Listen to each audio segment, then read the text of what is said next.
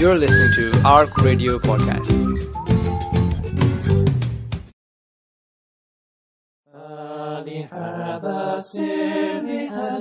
Welcome to Sakina Society. Towards tranquility in an age of turbulence.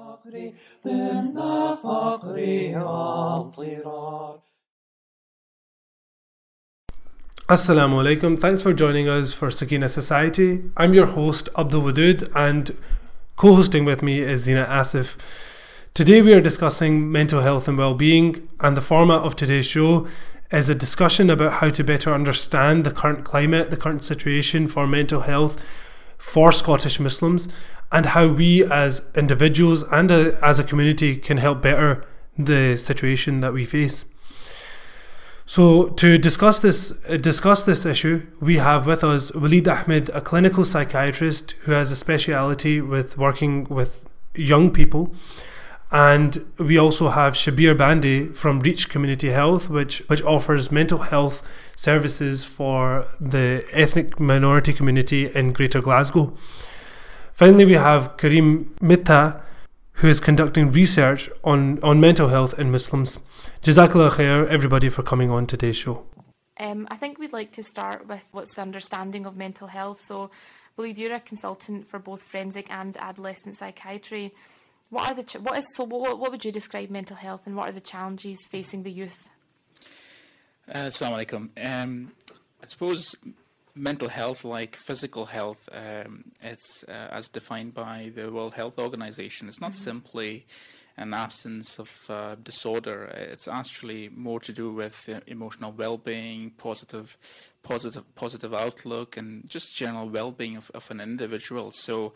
Similarly, in a mental health, apart from saying, "Oh, I've got no depression or not have, I don't have any kind of disorder," I think it's important to stress that good mental health means having resilience, having a positive outlook, having coping strategies that get you through life through stresses, uh, and you know we, we've all faced through stresses, and and, and I think our abilities to cope with stresses, to deal with uh, what life throws at you, is different, and I think um, good mental health kind of encapsulates everything. There's a small subset, obviously, is about mental illness and disorders, which you know require great attention. Uh, but they are a minority, thankfully. But uh, but what we need to probably focus on is preventative measures that we don't get to that stage of uh, having you know disorders and illnesses because we've gone there we've you know we've we have catered to the nation catered to the community uh, in a way that's supportive nourishing and and and children especially uh, need that uh, very important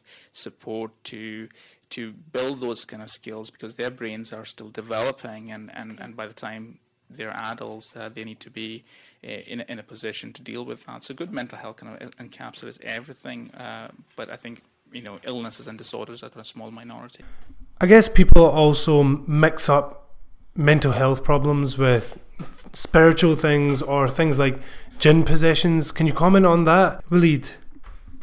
Yes, and I think uh, jinn possession you know, if you want to get a good audience to uh, an event, you know, you need to have a jinn possession conference and you have loads of people turning up. And I think, you know, I don't want to trivialize or minimize the kind of Islamic concept of jinn possessions and things like that, but I think you know the harm that can cause by the greater attention that that subject gets to uh, mental illness and mental disorders being treated in the right way, the barriers that it causes. I think I have kind of a strong opinion, and I'm ready to throw some, some something at someone if if someone mentions that, but you know, in all, majority of uh, cases need to be uh, dealt with by family and friends and professionals, and then you know, it's just very specialist if if they are very uh, kind of uh, in the kind of extreme uh, uh, end of the spectrum.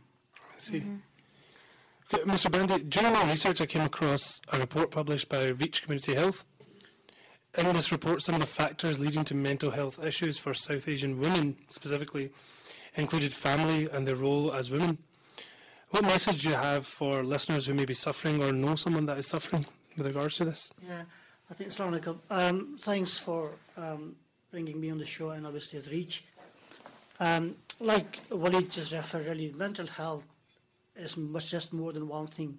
Um, and the important thing is about the well-being as a whole of person. Now, the research that we took undertook really about the mental health in Muslim women in particular, and you kindly mentioned about you know why it's more in women. I think um, most of the issues and symptoms that lead mental health someone to is not because of someone's family issues, the way day-to-day lives in the family, mm-hmm. um, the stress in the family. It could be a, a ch- child not doing good at school, for example. Mm. But um, overall, really the important issue that we have come across um, into the research, but also mm-hmm. with the current ongoing work that we have, is most women in particular uh, present the issues due to their domestic issues. It could be relationship issues, it could be divorce, it could be not just that, because someone's lonely, and Walid Kali re- referred earlier about, you know, women if they're lonely at uh, home, uh, mm-hmm. not, not, nothing much to do, that also could lead to issues like this. And I think mm. just adding on to your social um, and economical other pressure that leads to mental health. I think um, uh, more recent examples that we have uh, of really uh, um, similar kind of an um, well-being issues, but also even the GPs when they refer, uh, sometimes um, they refer to us, but then we realize they don't understand why they're with us at the first point, mm. which brings back to what Walid was mentioning about, and that you mentioned Zinat about the mm-hmm. jinn. Uh, uh, understanding of mental health in particular, mm-hmm. which is really important. I think people don't understand, you know, what is to be like mentally unwell, mm. not ill, mm-hmm. but you know being slightly unwell. Uh, that's really important to understand. So my next question, sorry, is is um, before we move on, is what does it? But then, what does it feel like? I mean, do, have you heard? Do, do, people describe what it feels like to to maybe have a mental health issue? I know they, it must be different in each, but what what does it feel like to have to be suffering from a mental health condition? I suppose it's very difficult to answer that in a in a, very authentic manner. To mm-hmm. if, if, it becomes anything becomes real to you if you have a personal experience and the kind of insights that you gain. But I suppose you know, uh, speaking to patients, young people, carers, families, you know, one sense, you know, you have sometimes, you know, people are helpless and hopeless, and they, mm-hmm. they feel as if there's no one to listen to them. Some people feel trapped, maybe, uh, and, and, and, and this is I suppose, subjective experiences, and mm-hmm. some of it is uh, mediated by their own problems and mm-hmm. their own kind of, um, you know, the nature of the disorders. Now, someone who's yeah. depressed is likely to see uh, many things quite negatively and, and, and pessimistically, and so may regard, you know, some help that for, for, for an outsider that help is there, but they, they see that quite negatively. Okay. So the over, overarching, I, I, would say, a feeling is about uh, hopelessness and helplessness and, and being trapped okay. and, and being not understood and being, uh, I mean, we, we, are probably going to deal with stigma, but stigmatized as a result. Uh, mm-hmm. That's a major issue for seeking help, even. Mm. No, I, I absolutely agree. And um, yeah. Yeah. yeah. Can can you perhaps elaborate on that a little bit further because uh, you've been doing some research into this, and uh, what issues do we have on a societal level in regards to understanding mental health?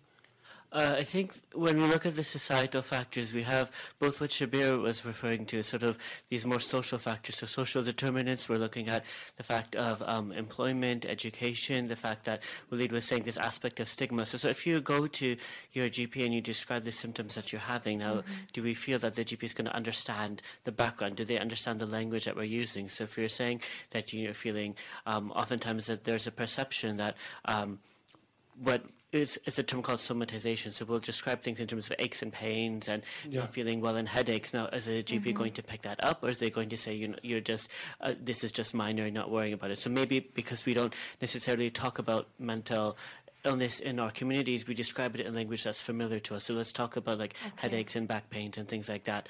Uh, if we're looking, talking about um, some of the social factors that Walid was talking about, so identity and Islamophobia, that's exactly the sort of research that I'm looking at right now. So mm-hmm. looking what impact does this have on our own mental mm. health and well-being on the community. So okay. if we're being discriminated and if we're feeling disenfranchised, if we're not getting educational opportunities, employment opportunities, what impact does that have on our own sense of self and identity and their and self-esteem and etc. I see. Mm-hmm. Yeah. Mm-hmm. I think yeah, that takes back to really it's about personal circumstances, which is really important. Yep. Because see how you describe someone who has mental health, it depends on the circumstances the person come from. So if you have someone who on asylum seekers situation here, and I think we just have a recently case. The two cases I can explain. One, you can see the person. We just wrote a letter today about to the lawyer. You know what things are. The, he has trust. He's kind of completely can't sleep at times. He he has nightmares. He thinks he's been attacked. He's been mm-hmm. knifed. He can't sleep at all. He can't eat at, at, at all. Now on the other side, there's one other who's a Polish individual which comes within BME in a way. Mm-hmm. I'm just trying to explain the circumstances in it. Now, he Okay. seems to have completely mistrust within the system. He mm-hmm. doesn't trust his GP.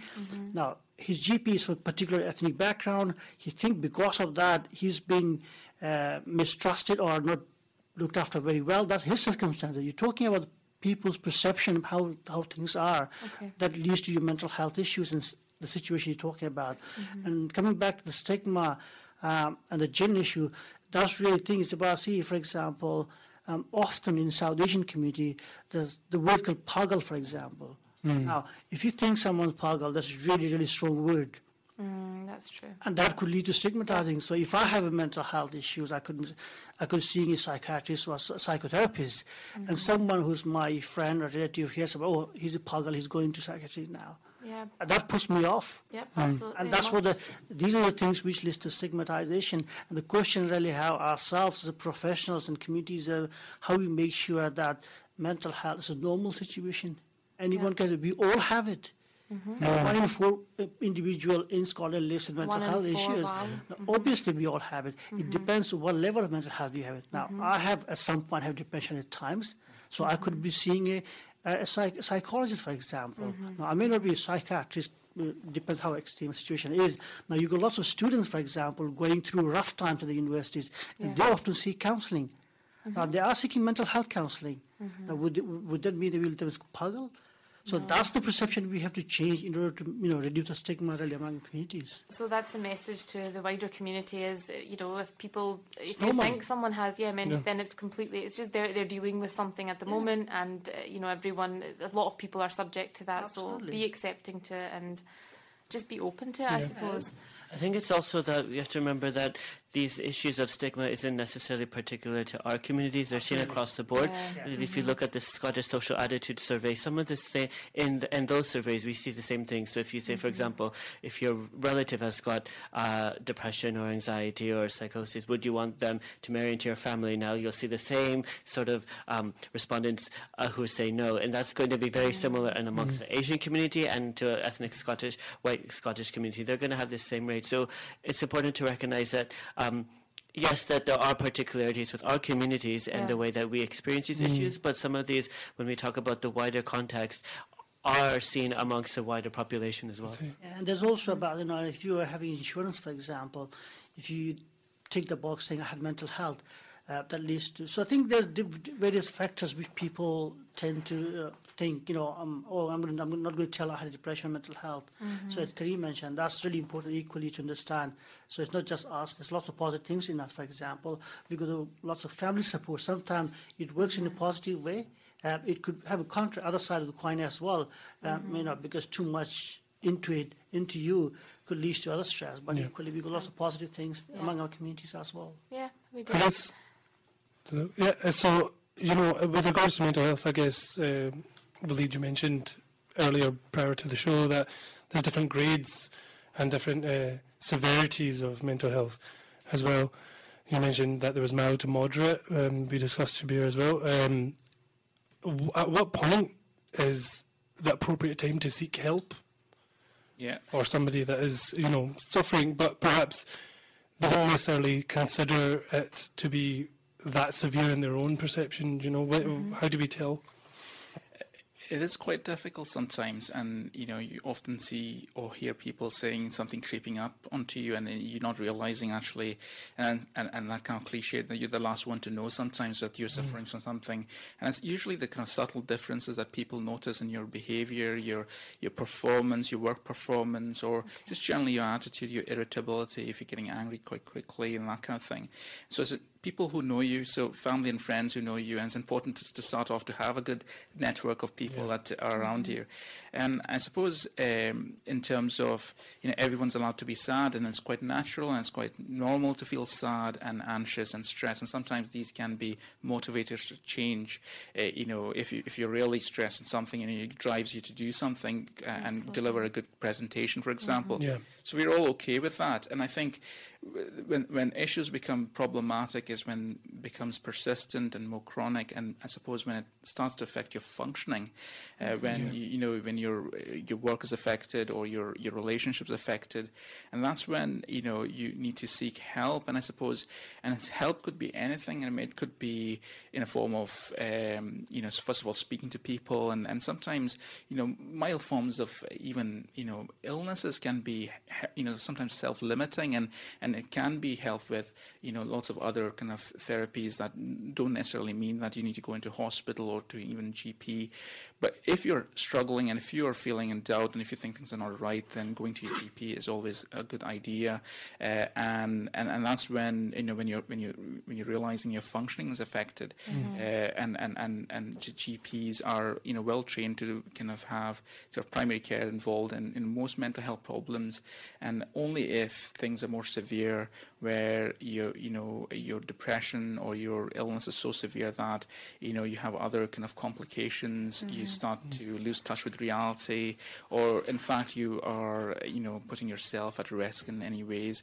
Uh, that's when you probably need to seek uh, kind of uh, secondary care and be in hospital and things like that. Okay. Uh, but I think you know th- there is that spectrum, and it's very hard Yeah. to delineate. Uh, and and some people uh, sometimes do land up in trouble because it, it, is that spectrum that creeps up onto you quite quick, slowly. so very mhm. slowly. And, yeah, yeah. Um, just wanted to ask because obviously you've worked with youth, so maybe there's something interesting in there for, for parents or Mhm. for. Um, uh, I just I'm just going to ask it straight out. okay. If your child, if you find that your child, I mean, what are the signs for your child having a mental health issue, for example, and, and what if you've seen them self harming or, or something like that? What as a parent, or where do you go and what do you do? Yeah. Uh, absolutely, great question, and I think that's probably going through some of our um, listeners' minds in terms of our parents, and, and I think the important thing is to you know, as a parent, you can just be a good parent, you know, just look out and, and, and be interested in your child in the first place. So, in a way that, you know, you're interested in their work and what they're doing and having that conversation and communication going all the time. That should be the norm. With that norm, you then are able to then pick up, you know, changes in behavior, aloofness, being at home and but being in the room and, and not, not, not, not speaking to people. Perhaps school performance is affected.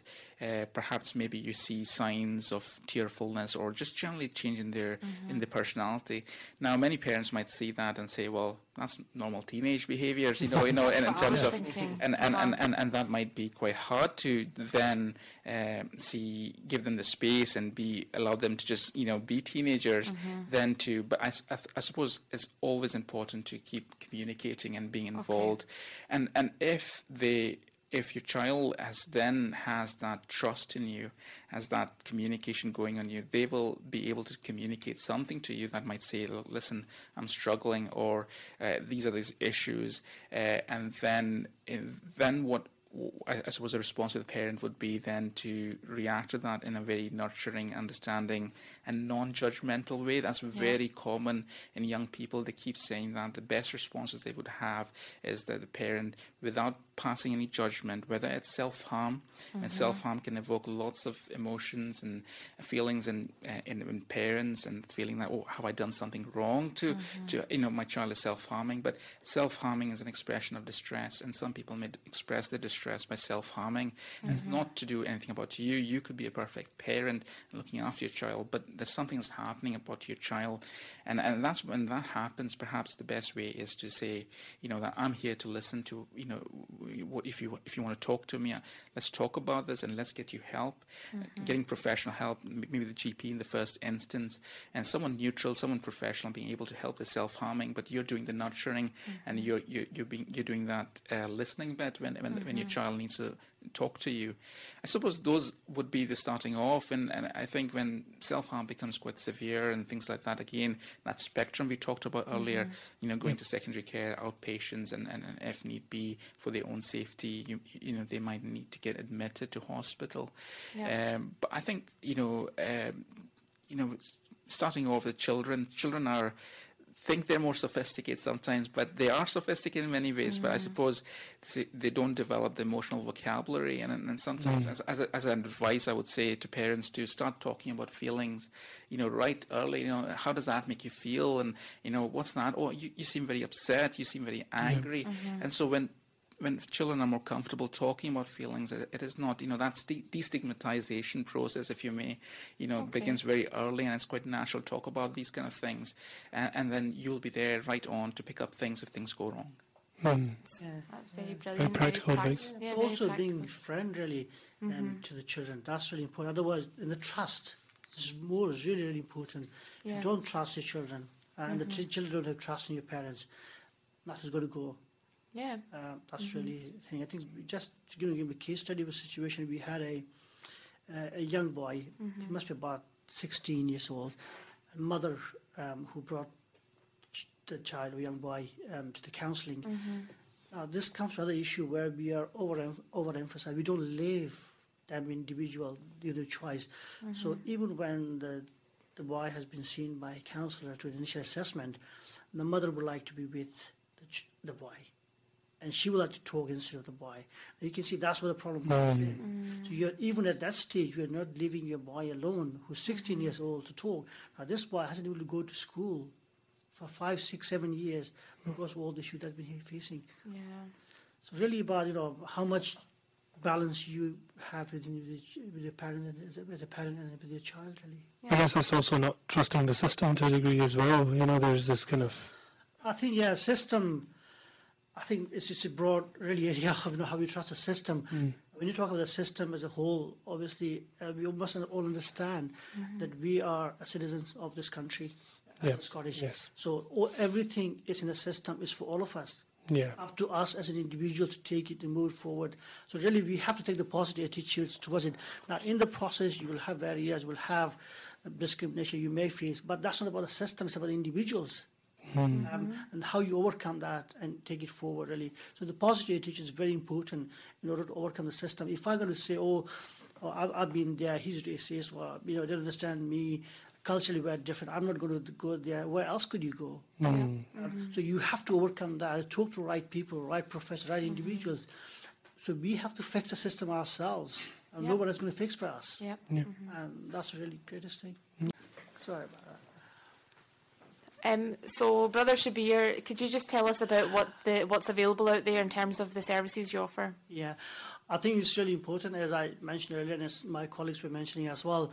Um, we got a system in place. There are NHS services available um, in every area wherever you're living. However, um, as an organisation, uh, we have a mental health counselling service available, being provided by professional um, psychotherapy uh, counselling that we provide both CBT and person centered. and often we mix together because can you define what CBT is? Because some of our listeners might not know. it's cognitive behavioral therapy, uh, which is kind of a mental health um, system. But what what's really important here is that when somebody goes into psychotherapy, it's like uh, counselling in NHS, um, you're normally limited to six sessions.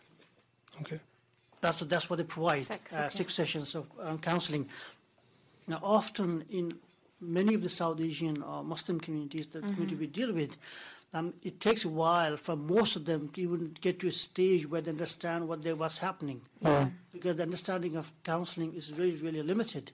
Um, now, what we have is we got culturally competent counselling. So, um, any individual who want who think you know mm, uh, she's slightly isolated, or depressed, or anxiety, or have a different whatever just on help, um, they can just go online on www.reachhealth.org.uk. You can just build a simple online form. You can refer. You can tell the GPs. Uh, we also have, for example, a number of GP surgeries in Glasgow, like uh, Regency GP practice, where a counsellor is going there. I think every Thursday Okay. uh, morning.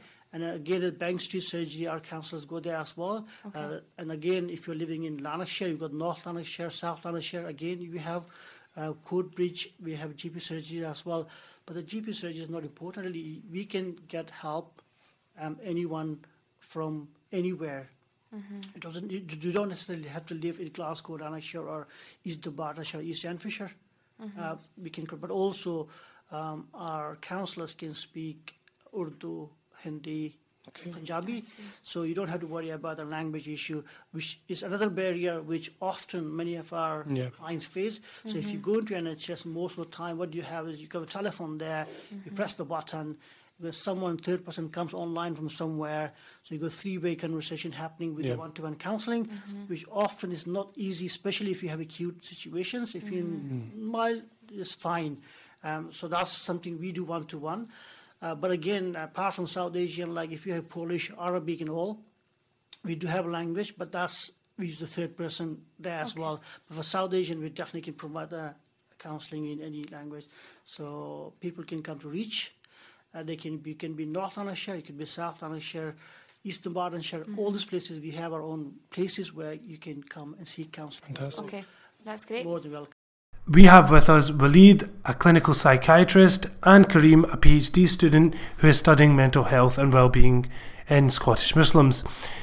Zina, who is co-hosting with me, uh, you had a question for Walid. Yeah, I wanted to ask you. I mean, a lot of people probably don't realise that uh, traumatic experiences or something uh, that you go through when you're quite a young child might manifest later in life. So, I mean, could you tell us more about that? That it's is it is that possible, and how does it happen? Yeah, so again, a great question. Um, so I think it's uh, important to, first of all, allay people's anxiety that we all go through traumatic experiences, some of them uh, more or less severe than others, and some people can go through a severe traumatic experience, a traumatic experience, and then get on with life with no problems. I, I think the research suggests with more kind of, um, you know, kind of chronicity, more frequent chronic uh, kind of traumatic expe- experiences, and, and especially when um, younger children are exposed to that, uh, leads to difficulties in later life. So sudden disorders like depression, anxiety, even personality disorders are linked with, uh, you know, past trauma, especially personality disorders. Uh, and I mean, we're talking about very severe trauma like uh, physical abuse, sexual abuse, uh, and these kind of uh, kind of quite uh, uh, traumatic events. Um, and, and these things, uh, these events can lead to changes. Now we. You know, ch- children are literally born when you, baby is born. They're born with half a brain. The other half is really developing through experiences of our peop experience with people, with events, of in life and world generally. And so, uh, you know, it'll be, uh, you know, uh, it would be foolish to kind of ignore what's happening around an individual uh, uh, because these things do affect our minds. So, children who I see, and I, I, I must say that I work in, in, in, in an inpatient setting, and so it's kind of quite an extreme end of the spectrum. Yeah. You know, alhamdulillah, you know, most uh, people, young people and adults don't uh, have a severe, as severe as an illness that they have to be hospitalized. But, you know, but some do, some do have to be hospitalized. And, and often we see in, in young people who are hospitalized and who have issues with depression, personality, uh, emerging personality problems, uh, as a, some sort of trauma has, has, has occurred in their life in, the, in the past. Okay. Wow. Um, so, uh, so I think it's important to kind of, uh, you know, kind of highlight that, you know, again, that you know, a little bit of uh, shouting or whatever, and Yeah, people yeah. can shouldn't be kind of feeling guilty Yeah, that they, yeah, they yeah. somehow traumatize their children. But, Mm-hmm. but I sup- what I'm talking about is kind of severe and, and quite repetitive trauma. okay. okay. So it's got to be quite severe. What we should probably be thinking more about, I suppose majority of people would be, is that, you know, societal kind of uh, things like, you know, parental separation, uh, violence in the family, you know, alcoholism in the family and, and parents, um, you know, harsh kind of severe parenting. These kind of things can lead to later on problems in, in, in, in, in youth and in young people.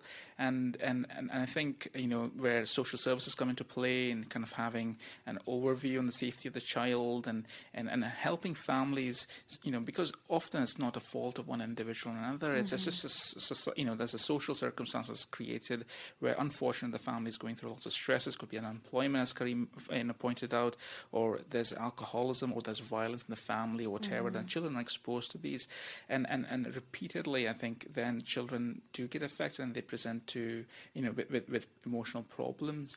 Uh, and I think uh, those are the sort of things that are probably more prevalent in society. I mean, uh, thankfully, kind of issue of sexual abuse or kind of severe physical abuse is, is, is, is, is smaller. Uh, But I think more prevalent would be these kind of other factors and socially and in the family that can affect potentially uh, a, a young person. Yep. So just to reiterate that if you have been something, if that something like that has happened in your family, then just to be aware that chil- children are affected by that. You know, just because they're children, it doesn't mean that they're not. Oh, absolutely. You yeah. know, picking up on these things that are going on. Okay, that's that's really useful. So, Kareem, you've been doing research on mental health and Muslims in Scotland.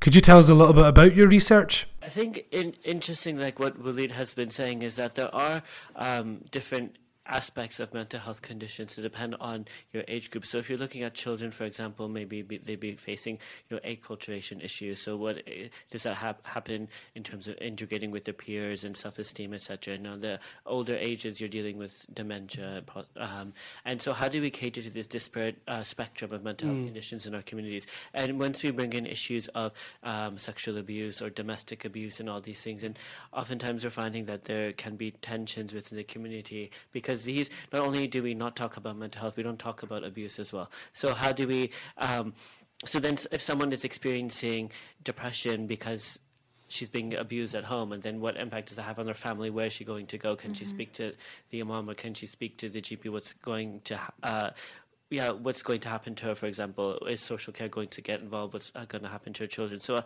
um, I, th- I find it striking that there are a lot of um, agencies which cater to these issues in our community. So, if we say these issues don't exist in our community, why do we have so many of these third sector charities? So, I, th- I would like to. I think that's an important question to ask because their existence um, says that there's uh, something that Something going on there, yeah. going on indeed. And I think that um, oftentimes there can be a tension which suggests that, okay, is it that the uh, masajid are not listening to us or they don't want to engage or they don't want to talk about these issues? Or if they do, how do they manage it? Because on the external aspect, we have this uh, rampant Islamophobia.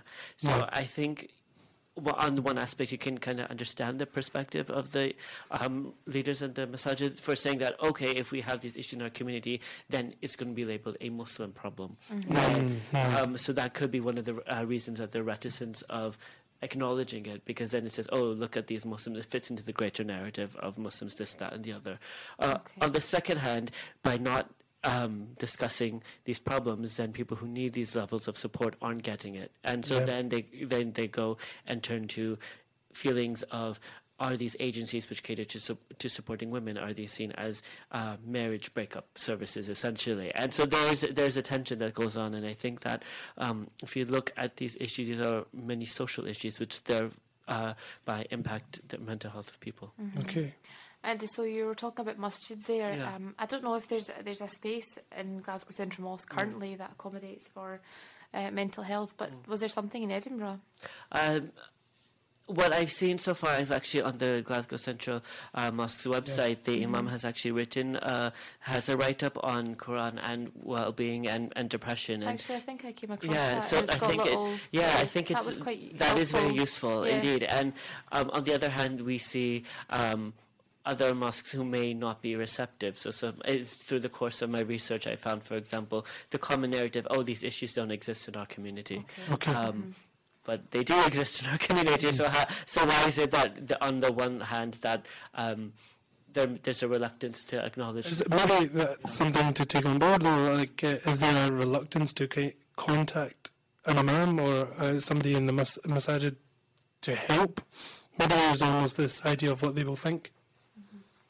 Yeah, I think people are can be worried as to uh, what happens, but oftentimes it's important to recognize that because of what Shabir has alluded to earlier, that people may be afraid of accessing Mm-hmm. NHS because they feel that they're not going to understand them. So Mm-hmm. the first port of call may be going, rather than the GP, it's maybe going to the imams, the mosque. But if the imams are saying that we Mm-hmm. don't face these issues, um, yeah. Sorry, I was just going to say that um, a few years ago I did I, I did a talk uh, in in, in London uh, for an organisation called MINAB, and, and they did a talk with uh, Mind, uh, the local Mind organisation there, and it was a conference about uh, im, uh, you know kind of imams and mental health professionals getting together, and mental health professionals getting together to know more about Islam and Islamic perspective of Islam uh, of mental health and what should culturally they should be knowing to, to kind of deal with a Muslim patient. But Yeah. imams were there to know about mental health and how to deal with that Yeah. that woman you're talking about, going to the imam and talking about something and presenting maybe in a crisis and to, to kind of have the skills. And I think really imams are, you know, I, I suppose, you know, if, for all of us, if you don't have mastery in something, if you're nervous about something, we're going to try and avoid it. And it's this kind of fear of things, and probably, you know, we we don't probably look after our imams that much. Kind of give them the training, give them the leadership skills, and give you know to nurture them to be the frontline people, you know, who may be there dealing with picking up those kind of early phases of stuff. Yeah. That uh, that you know, if they were given the training, they would be more able to and more willing to uh, be there and and and and, and support uh, our Absolutely. community. Yeah, and I, I agree with that, Willie, be- uh, because um, I've seen in um, in East London the. Um, Barts and the London School of Medicine and Dentistry, they have a cultural consultation group in which they physically engage with the local community there in Tower Hamlets and trying to engage with, okay, looking at the imams and getting them on board and having a dialogue open. And I think that's been very successful down there, and that's something Yeah. that um, possibly could be implemented here. Now, if you ask wh- who uh, who should take that first step, then Yes, that, that's- that's the question: is, who, is it the NHS's responsibility? Is it our responsibility? But I think um, if we look at examples that are being done, probably down south, then we can see that there are things that are working, and what can be adapted to to Yep. here north of the And I think another reason why people might feel more comfortable speaking to, to an imam before their GP. I mean, if, I don't know, I've read somewhere that uh, you know if your GP is sort of um, the same ethnicity as you, a lot of people are less likely to, just in case it gets out. Whereas with an imam, you have that instant trust that he's not going to tell anyone. But with the GP, you might think, oh, he knows a lot of people, and, and it might get let out as if you know it's some. But of course, people need to understand that GPs hold your confidentiality, so they're very unlikely to to do that. Um, okay, so uh, let's talk a little bit about. Uh, prevention. Um, I know you touched on it earlier, but are there actually ways to prevent a mental health issue? Yeah, so in terms of prevention, I think, uh, you know, like any kind of prevention things, it's just kind of the spectrum of the normality, really. So it's just looking after your health uh, in terms of your physical health, you know, just keeping fit. Uh, there's a lot of research linking physical health with mental health. If you're physically more, you know, healthy and eating well, your diet, again, very little attention is given to diet and even in medical education, as in more focus these days. But, you know, when we, when we were training, it was very little attention to diet, and there's lots Yeah. of re- new research about how diet can make you feel good and things like that. So a particular diet that you you follow, And know, we've got that kind of problem in terms of the South Asian community, particularly Yes. with with diet and Yes. diabetes I and think heart. there's a there's a big um, correlation between diabetes and depression, and I, I know think Oh, okay. quite, Yeah. I found that quite interesting. You were telling me that actually, and I found that quite fascinating. But I'm sure we I know. can, can kind of confirm that it, it, there's probably a holistic solution that we were trying to look for. It's not just one thing, is it? It's not just one thing, and I think mm-hmm. the practical kind of tips would be, you know, it's always good to have structure to your day and your week. You know, you, mm. somet- something that you're looking forward to doing, and engaging in activities regularly that you enjoy doing and that mm-hmm. you are good at. So you have a sense of achievement, a sense of mastery over so, and, and things that you enjoy doing. Okay. Um, relationships, again, you know, looking after your relationships, and a relationship is like it's like a creature, really. It's it's it's a creature between two people, and that creature needs to be looked after. You know, Yes, uh, uh, whether yes. you're a spouse or a brother or a sister, you know, it, it is that investment in time and what you do, and and looking after your relationships, and and again, because if you d- don't invest that time with your children, that relationship can be cause of stress again. So just looking after preventative measures, uh, also having network of friends and and, and uh, having a social inclusion, you know, a sense of society and and, and social inclusion is, is a protective factor again. Uh, And um, just by that, obviously, we don't mean social media No, because that's yes. obviously taken Yes. away from Yeah. the, yes. the, I, was, I think we were reading your novel, isn't? Yeah, there's more, just, just so much research done on how it's linked to anxiety and depression. yeah. So, so yeah, and those are sort of things exactly. I mean, those are sort of things that to avoid perhaps and not do more of. So, so social media would be something like, uh, for young people especially. I think young people's minds. I believe this is a personal opinion that their minds. I mean, these days are. Are radically different from perhaps young people who were Yeah. 100 years uh, earlier because of the instant uh, ability to respond to things, multitasking. But there's also that constant pressure of, of uh, being somebody that is virtual and, and maybe not true Yes. to who you are, really Mhm. keeping up with the appearances. Uh, the other thing about social media is that the bullying that happens, and we didn't talk about bullying, but bullying is again a Yes, of major course. issue.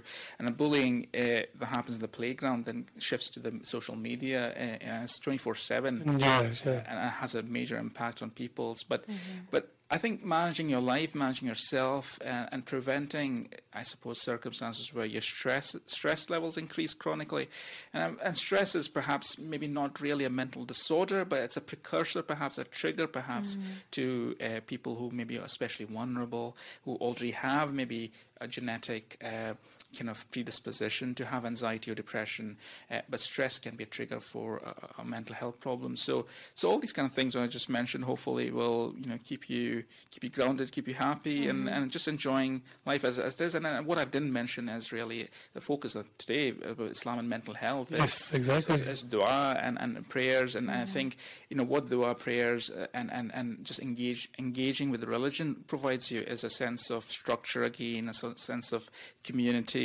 uh, a sense of routine as well, Hope, uh, hope, hope, yeah, Hope, you know. and kind of Islamic course. concepts, and, and I I think uh, will be important. I don't know if you're going to discuss about where we go from here, but I think uh, I mean, Kareem's I research. think Kareem, yeah, Kareem did. That aspect of faith is uh, quite important because it's a concept of resilience, and I think that uh, when one goes through a particular mental health uh, problem, then you look, we look at what can the individual do in terms of coping. So oftentimes, for people of a fa- particular faith background, their faith becomes the ways that they cope. So they'll mm-hmm. say, let, let me pray more, or let me use a social support network, which is inherent in a faith community. Yeah, Yes. To use to use those in terms of coping, or looking at personal aspects of faith. So taking doing more zikr, for example, can help mm. someone in terms of mm. providing that routine and structure, and even the prayers, the, the five times a day, that it provides a routine and that structure and helps mm. people to go through. yeah. yeah. And actually, um, Leeds, it's working the, the faith based, the Muslim CBT at Leeds University has had a lot of positive Yeah. results. So, for example, I mean, I had a friend that um, that's interested in CBT, and she was telling me that just to give our listeners an example, that maybe if you if you think uh, someone's you know ignoring you or something, that might that that triggers a very negative thought pattern, which leads on to uh, other negative stuff like uh, physiology and your actions and things like that trigger go on from there. So even that you know CBT is very Islamic in that you change that initial thought to actually something's just going on with them, you know, and and I, and I wish you know I could hope I could help them, and that changes that negative thought to you know to something, and everything from there is a little bit more positive. So. And I thought at the time as well that it is quite an Islamic way to look at things, you know, Yeah. looking, you know, giving people the benefit of the doubt or looking at things in a more positive light. And if, but of course, I'm not saying that that can fix everything. There are some, a lot of cases which, you know, will you'll agree that you have to seek help from other kinds of help or medicated help. No, I was going. I was nodding my head because CBT actually Muslims should own mental health treatments. I mean, we have a rich tradition Yes. of mental health treatments. Uh, you know, uh, CBT con- concepts have been described in in the ninth century, uh, Wow. where, where, where Muslim uh, kind of uh, you know th- those days they were scholars. They were scholars in you know three or four subjects. incl- Psychiatry just happens to be one of them, kind of thing.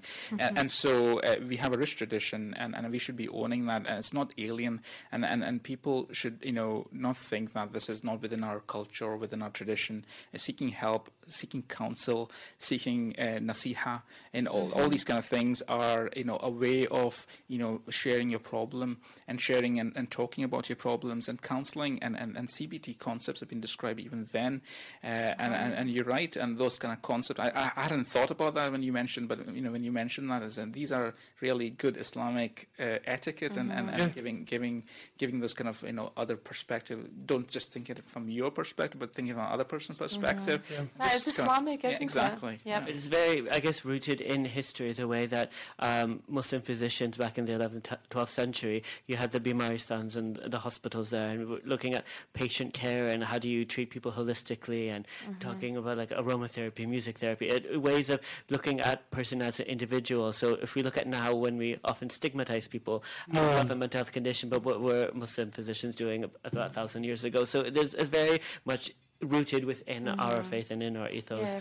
Uh, what other ways, other than medi- sort of medicated help, are there any other things that you have found in your experience that have really helped people with recovery?